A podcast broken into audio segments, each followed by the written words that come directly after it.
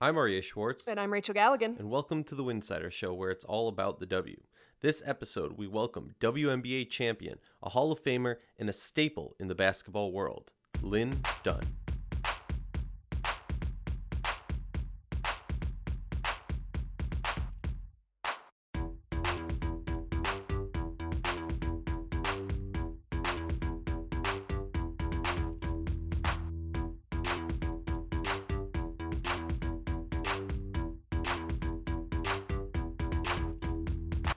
Our show, please consider joining our Patreon community, patreon.com backslash winsider.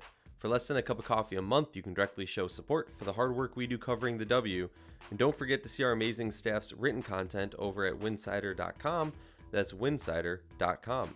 Are you looking to get tickets for the upcoming WNBA season? Thanks to our sponsor TickPick, you don't have to worry. The original no fee ticketing site and official ticketing partner of the WNBA champion Chicago Sky. Use the link T-I-C-K-P-I-C-K dot com backslash Winsider for all your upcoming ticket purchases for the WNBA, NFL, NBA, or any other event. Again, that's tickpick.com backslash Winsider. I am so honored to welcome our next guest to the show, a legend of basketball, 2012 Indiana Fever head coach and WNBA champion, 2014 Women's Basketball Hall of Fame inductee, the one, the only, Lin Dunn. Lin, how are you doing? Thank you so much for joining us. Well, I'm I'm doing. I'm you know I've taken on a new job here, a new challenge with the Indiana Fever. It's I think it's been about three months, so I'm still trying to figure out exactly how this general manager job works. But uh, uh, so far, I really like it. You know, Coach, you're you're a legend in basketball, and your name is synonymous with with women's basketball at every level. Um, but I think a lot of our listeners would love to know how you fell in love with the game, kind of what sparked the interest uh, and, and and the competitive spirit.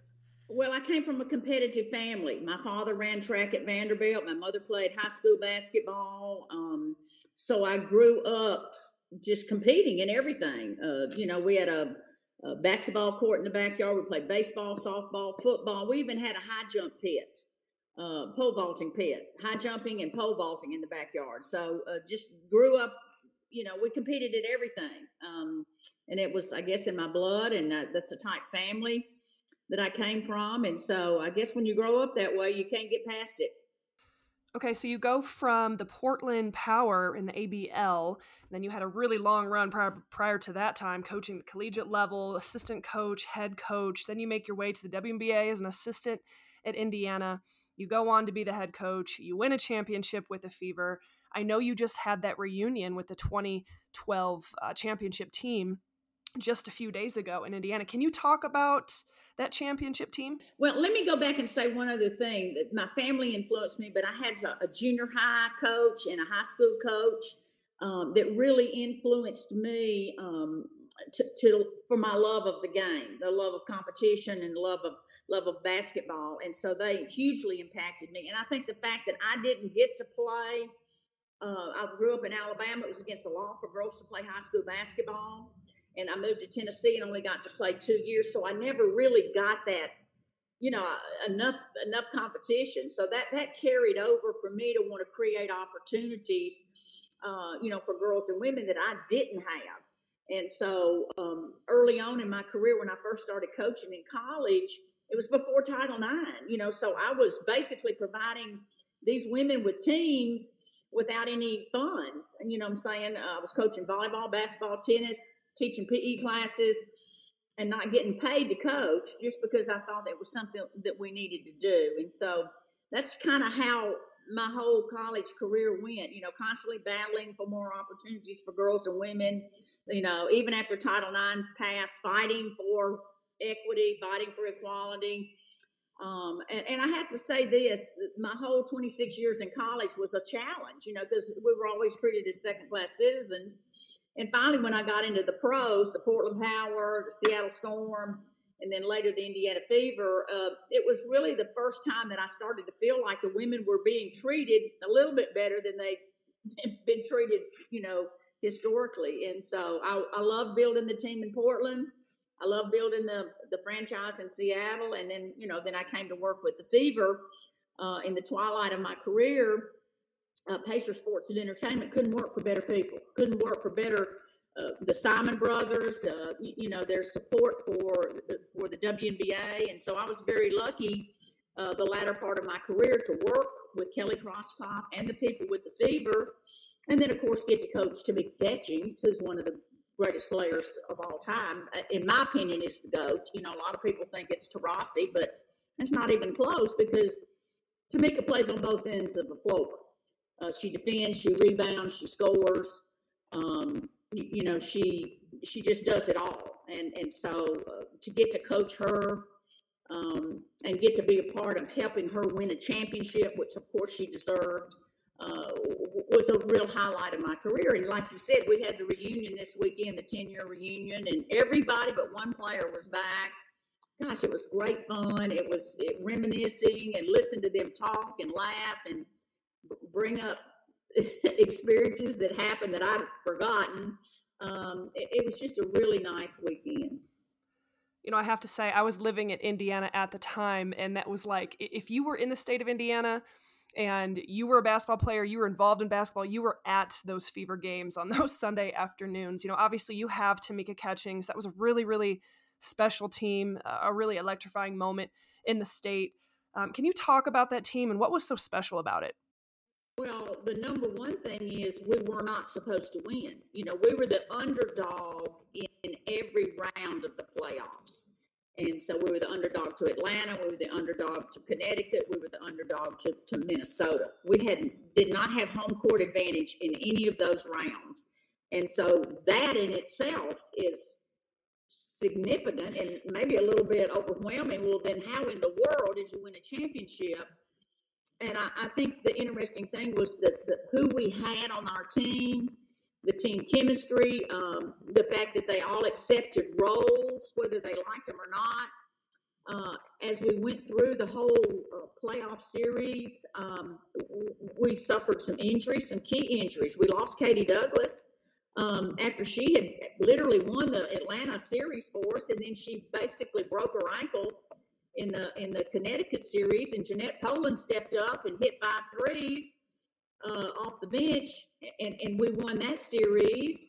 Um, and, and, then Jeanette got hurt, and so then she was out, and then Karima Christmas stepped up. So it was one of those things where you talk about next man up, next person up, and it literally happened that the people on the bench uh, were ready when their when their name was called, and um, I thought we had one of the best defensive teams um, that the league has ever seen. You know, we, we did a really, really good job. When you say, how did you beat Minnesota when they had home court?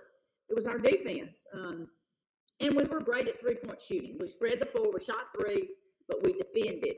And I think if you go back and look at that series, instead of putting Briann January on Lindsay Whalen, we put January on Seimone Augustus and Erin Phillips was on Whalen, and then Tamika was on uh, Maya Moore. And so we were able to limit Seimone Augustus, and that was a very frustrating series for her because she was not able to do what she wanted to do, and that was how we won. Simple. you know, it's funny. Rachel grew up in Indiana. I grew up in Minnesota. We both have very different memories of that series. I was at uh, that home game uh, that you guys took. And I remember specifically going with my grandparents. Not many Fever fans in the building that day, uh, but my grandpa decided, with no connection to Indiana whatsoever, that he was going to be a Fever fan that day. Um, and uh, yeah, he he did not make the people around us happy. Well, yeah. But here's another thing when I thought we were going to be in. I don't know if y'all remember this, but Cheryl Reeve got really upset and tore, took her coat off and threw her coat I thought, okay, oh, now we've got a chance. If we can, if we can get to Cheryl and she's going to throw her coat, uh, if she's that frustrated, hey, wait a minute now, this this is this is going to be good here. So we stole that game up there at their place, uh, and once we stole that game, it was uh, it was really interesting, really really great. You know, you touched on the ABL a little bit earlier, and that that brings up a great topic. Um, you know, a lot of WNBA fans maybe weren't ABL fans or didn't even know what the ABL was. And and you hear it mentioned, you see the jerseys on a random occasion here and there. Um, Could you just talk to our listeners, help educate them about what the ABL was? Well, it was a really a grassroots uh, professional league, um, you know, that Gary Cavalli and, and, and, and cohort started out, out of California. Um, and, and really, um, I loved the, the way they, they built it. Um, and, and unfortunately, I think what they did is they tried to pay the players more money than they actually had available. And, and so that, that, that just wasn't enough resources initially with sponsors and and everything, but but the the whole premise of it uh, was was really good. You know, what I'm saying um, it, it was it, you know it was independently owned, and you know there was no big brother like the like the NBA when the NBA started, uh, the WNBA. So uh, its, its ability to, to survive was questionable based on okay yeah we can survive but we can't pay this kind of money you know i'm saying to to teresa edwards and you know and the, the stars that we had in that league um, but one of the things that i remember about that when i when i coached the portland power um, uh, you, know some of the other coaches in the league you know were already settled in and um, uh, I'm trying to remember the name of the guy who's longtime uh, Celtics coach that coached the the the, uh, the Blizzard. Um, Jones, you know who I'm talking about. Um, great. I mean, I couldn't hardly coach the game because he's down there on the bench, um, and and he's he, KC KC. You know who I'm talking about. Um, I, I'm trying to coach the game, and I'm like, there's one of my heroes right down there that, that's won three championships with the Celtics, and, and I'm coaching against him. And I was a nervous wreck because he was down there. But I thought he, you know, he, just like when Bill Laimbeer joined the, the WNBA, he gave our league some credibility, you know, because he coached um, and won championships, and and that's what Bill did for for the WNBA. Here he is a, a champion, um, you, you know, uh, with the Bad Boys, and now he's come in to, to, to build a team with the uh, with the WNBA. So, um, but unfortunately, when, when, the NBA decided to start the WNBA, you know, I, you could see the writing on the wall. There was no way we were going to be able to compete. It's like when the NCAA put the AIAW out of business, you just couldn't compete with them. Uh, and so eventually the ABL, you know, all those players moved over uh, into that league, and, and the coaches did too. I was doing the Portland Power, and then later ended up with the Seattle Storm you know, Lin, you've seen a lot uh, of the growth of the league over these past, you know, 25 plus years. How has the WNBA evolved through your eyes during this time? Well, it's been a real uh, unique experience for me to get to see the whole growth of the WNBA. You know, like I said, I was in the ABL when the WNBA started, and so I've just seen the whole thing grow. And and um, first of all, you know, kudos to the NBA for embracing this and saying, okay, we're going to have a little sister, you know, to go with our big brother. And their their their resources, their commitment. Uh, can't say enough about David Stern and his desire to do this. Um, our first president, Val Ackerman, the two of them together uh, were committed to making sure that this league would work. Um, so now, 25 years later, I'm really excited about where we are. I think we're to a point uh, where some of the franchises are are making money. We still have some that are struggling, uh, as expected with the business. You know, uh, 20, 25 years into the NBA, they were struggling too. So um, we're also to the point where we, we, we, may need expansion. We may need to increase the uh, the size of the rosters. Uh, enormous appeal um, in particular after uh, all of the attention that the uh, college season gets, you know, that we flow right into the uh, to the professional leagues, and, and, so I think we're in a good place. I really like um, the new president. I like her leadership. I think she's very forward thinking, has a business mind. Um, the fact that they were just able to raise that 75 million just like that um, indicates to me that that she knows what she's doing, and which is good. And so I, I think we're we made a lot of progress. Uh, I would love to see two more teams. I would love to see expansion, maybe one in California where the you know where Golden State plays, and you know there's probably some place here on the East Coast. Um, uh, you know I hate that we lost Charlotte. Charlotte was a good spot for us at one time. Um, So yeah, I, I, I'd like to see us expand. How do you feel about an expansion team in Tennessee? Well, I think Nashville is a is a is a possibility. Uh, those people in Knoxville would actually drive down to Nashville.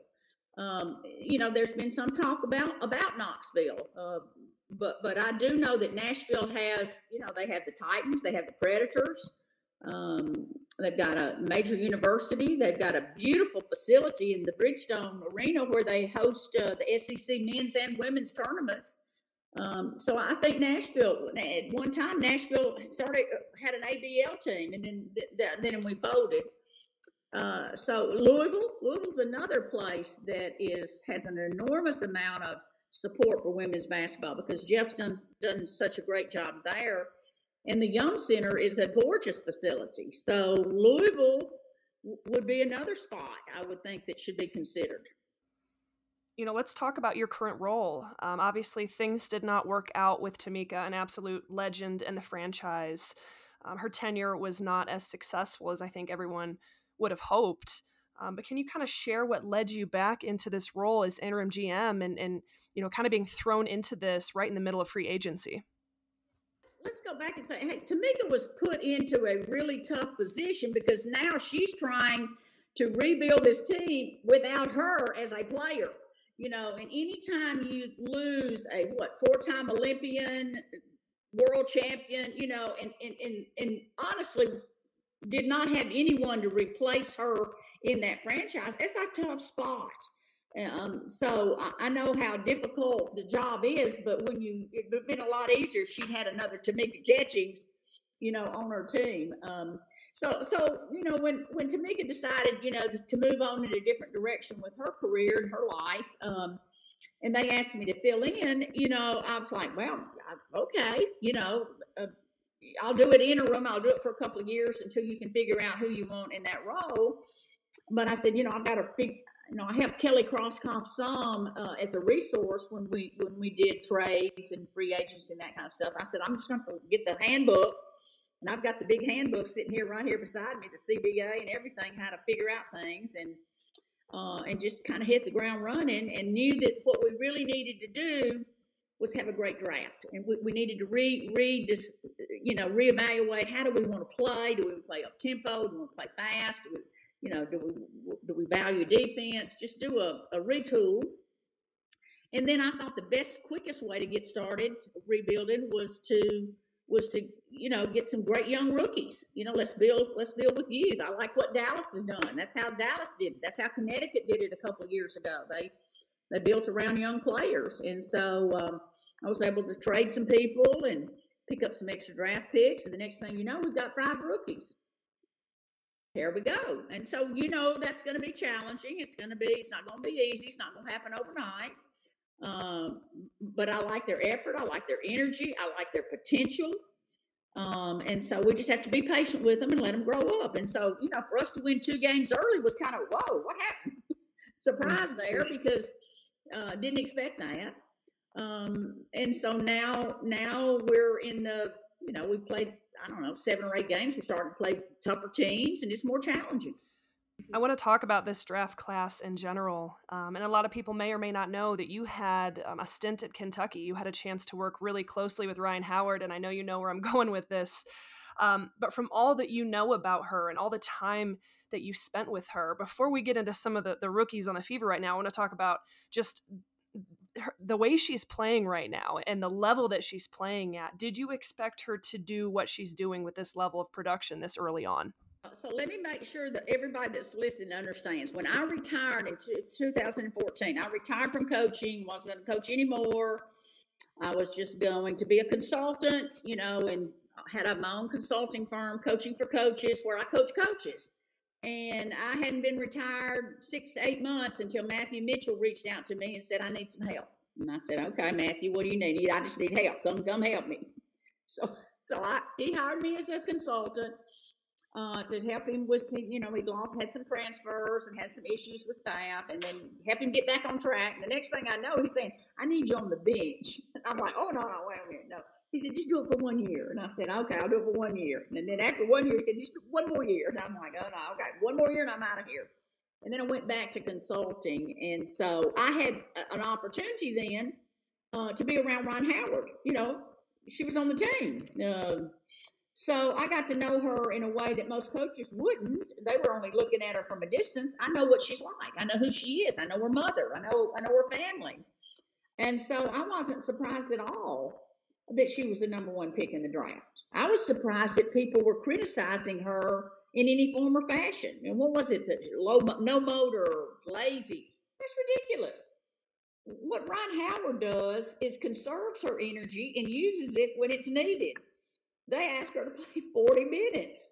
And so she she can't just run around like a wild animal for 40 minutes. She won't have any energy. So uh, I gifted, smart, high basketball IQ, um, can play the one, two, three, four. So I was not surprised at all that she was a number one pick, nor am I surprised that she's played so well. She's a once in a lifetime type player. So not no surprise to me. Maybe a surprise to other people. I think it's a surprise to some of the media that criticized her. I'm like, what? Why are you criticizing the kid? Mm-hmm. She's really, really good. Do you think she has the potential to be that next generational type of player? Absolutely. Not any doubt about it. And here's what she's going to do um, she's going to draw a double team. And because of her size and her passing ability, she's going to find the open man. So she's going to be unique in that her her ability. She, that's what they did to her in the SEC for four years. They double teamed her a lot, and then she didn't really have another talented player to throw it to, but she does now. Um, so she's going to be a handful. Uh, and I can see why um, why Atlanta's so excited about her. Yeah. Okay, let's take it back to your draft class. Um, I want to talk about NaLyssa Smith first and foremost. You know, I have to openly admit, I, I at one time had Smith as number one. Um, I quickly switched that after Rhyne Howard's play in the SEC tournament, but you know, we have to talk about Smith. I mean, she's a walking double double right now. Obviously, right now battling a little bit of an ankle injury, but her production and what she's been able to bring to this team right out of the gate has been phenomenal. Can you talk about her a little bit? Absolutely. And I, I agree with you. There were many people, uh, us included, Howard, Smith, Smith, Howard, back and forth as the season went along. And so we, we felt strongly we'll be happy with either one. You know, whoever falls to second, we'll take because we think they're both uh, going to have a huge impact um, on the WNBA. And NaLyssa, even though she's missed the last three or four games with her ankle injury, is is already averaging a double double against good teams. Um, and so we miss her energy, her defense, her rebounding, just her overall skills. Um, you know, and she's not she's not a guard. She's a four or five. You know, she's she can play either the four or the five, but she does have a face up game. Um, and she's really smart um, and she's highly competitive. Um, you know, she's worth 15 points to us. So you look at games where we've lost by 10, well, we'd have won that game if, if NaLyssa had been in there. And unfortunately, in the second Atlanta game, she turned her ankle really bad. And so we've we've been cautionary because you know there's so many games you don't want to come back play too soon, and now you're out six weeks because then the season's over. So hopefully she'll be back sometime this week. But uh, we're very pleased with her. We're excited to get her. Um, we're going to build this franchise around her. Let's talk about Queen Egbo for a second. I mean, she's been really effective for you guys as a rim protector and just somebody who's altering a lot of shots in the paint, you know, grabbing rebounds. Did you expect her to come in and give you this level of production? You know what's really interesting about Egbo is a lot of people overlooked her and her potential. They went to watch NaLyssa Smith and they forgot to notice Queen Egbo. Well, we went to watch NaLyssa Smith so much that we did notice Queen Egbo. We noticed her length, we noticed her uh, athleticism, we noticed her rebounding, we noticed her physicality. Um, there were a, a, lot of things about her that every time we talked about NaLyssa, Egbo's name came up. And I said, Well, golly, Bill, let's keep her in the mix because we had those extra picks. Um, and we did research on her. We did an interview with her, and the more we learned about her, the more we liked about her. Um, and so um, we didn't hesitate to take her uh, at 10. We were thrilled that she was sitting there at 10 and thankful that, that people didn't realize what type of pro potential she has. And so she is probably per minutes played is by far our leading rebounder. When when those two, Smith and, and Egbo, were in there together, we dominated the boards against really good teams. Um, we do miss, you know, Smith not being in there with her, but we think we think Queen uh, has a has a huge upside in this league. Yeah, hard to find players like her. Another player that's really impressed me, and you know, did it on the big stage too in the NCAA tournament was Destiny Henderson.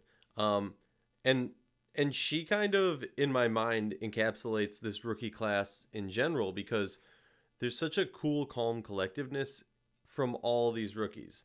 In general when I look at this class, I'm curious for you, you know, did you expect such confidence coming into it? I'm trying to remember a season of recent time where you know the the first pick to the 23rd pick or whatever it is came in and has been impactful and has done it with such confidence and just seems ready for that. well imagine someone like destiny henderson who's just been the you know mvp of the championship game um, leads her team you know to to that and then drops to 20 you, you know so so we were we had no idea that we might get a chance to draft her. You know, we'd already decided at 20 we would take the best point guard available um, to help with our depth. And as the draft went along, we kept looking at, the pool thinking, golly, Bill, what's going on? And next thing you know, hey, she's falling in our lap. And, you know, and as I said in the press conference afterwards, we didn't draft her, we grabbed her. You know, it's like, wow, you know, to, she can get to the rim um, she's quick as lightning. She can shoot three. Um, so we're thankful she fell, you know, and so we were happy to pick her. And so far, uh, we see that we made the right decision. You know, I'm, when when the dust all settles, I, I personally think she was the best point guard available in this draft. Some others went ahead of her, but I don't know if they're better. I'm curious to know your evaluation and just your thoughts on Emily Engstler and Lexi Hull and everything they've been able to do just these few weeks into the season. Well, you know, I love Emily. Uh, tough, physical, mean, nasty. You put her and Egbo together, boy, you better watch out. Um, and and so I love her competitiveness. Uh, I followed her career at Louisville. I loved how she played, how hard she played. Uh, she's another one that doesn't, you don't realize how many rebounds she gets per minute played, how many deflections, how many steals. Um, she's a garbage player. And, so um, she's my kind of player. You know, she's nasty. She, she's not going to take any crap off of anybody. And, you know, I might say, hey, you, you're going to have to deal with Sylvia Fowles. And she may say, who's Sylvia Fowles? Because, you know, Sylvia's so much older than she is. So no fear uh, just just rugged, physical, tough. Um, of course, she's still a rookie. She's gonna make mistakes, but um, I really like where these rookies could be this time next year. You know, because they're playing. We're playing them. You know, they're not. Most everybody else's rookies are coming in at the end of the game if they're ahead or behind get a few minutes. Not our rookies. They're playing against the best teams in the league, and they really competed well the other night at Connecticut. As a matter of fact, I don't think Curt was happy how well our rookies were playing against um, his, what I think the best team in the league, probably uh, up there. And so he kind of took it out on us last night. Um, but again, we didn't have NaLyssa in that game. So, you know, we, we, we see progress, we see where we're going. Um, but yeah, Emily is, Emily is my kind of player. And then Lexi is another player that I like because she is a spread the floor, three point shooter high basketball IQ, played guitar at, at uh, Stanford. Great size, six one, almost six two. Defends, really defends. She's probably started slower than the other ones because she hadn't gotten as many minutes. And one of the things I think what happened to Lexi, she missed a couple of shots early and maybe lost a little bit of confidence in taking that wide open shot. And when we've told her, if you're open, you shoot it. Um, and so, st- still highly invested in her for the future. Yeah, I mean, not to go back to to Destiny too much, but that one play of her uh, cutting under the rim, playing in the paint against the reigning MVP is just kind of etched into my memory. Um, now, this is normally the period in the show where we do rapid fire, but really we just have one question for you. In 2012, when you won that championship, how did you celebrate? Well, I'm not sure we sobered up for a week. You know what I'm saying? It was a kind of a 24 hour, uh, seven day a week celebration because it was just so unexpected and so overwhelming. Um, you know, all everybody in town, the parade, it was just the whole works. You know what I'm saying? So, um, uh, it, it, took a while to come back to earth to settle down, you know, to to, to recover. Um, because it was just just a really really special time and and that's why having that team back this weekend um, w- was really wonderful. They had a fantastic time. They loved some of them hadn't seen each other in 10 years you know because the teams are never the same the next year. Um, and so it was great to get everybody back. Um, um, but it's probably safe to say we, we celebrated for a year. Coach Dunn, thank you so much for your time. We appreciate you taking a little bit of time out of your busy schedule to chat with us. Thank you for all that you've done for not just the league, but for women's basketball in general. We are honored to have you on the show. We wish you the best of luck this season, and we're excited to follow along. Rachel, thank you guys. Go Fever. Appreciate you. Thank you so much.